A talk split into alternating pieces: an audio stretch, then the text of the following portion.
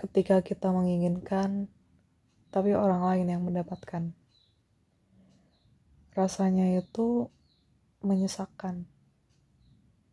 Ketika kita udah berjuang keras, udah ke sana ke sini, akhirnya kita gagal.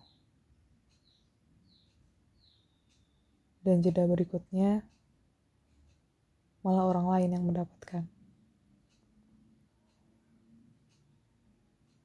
Perasaan iri, perasaan sedih, perasaan kecewa itu jadi satu. Rasanya itu hal yang kita inginkan gak sejalan, gak beruntung.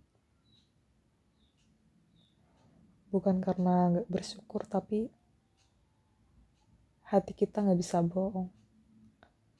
Kalau kita ngerasa sedih kita ngerasa kecewa karena hal yang kita lakukan akhirnya berujung sia-sia.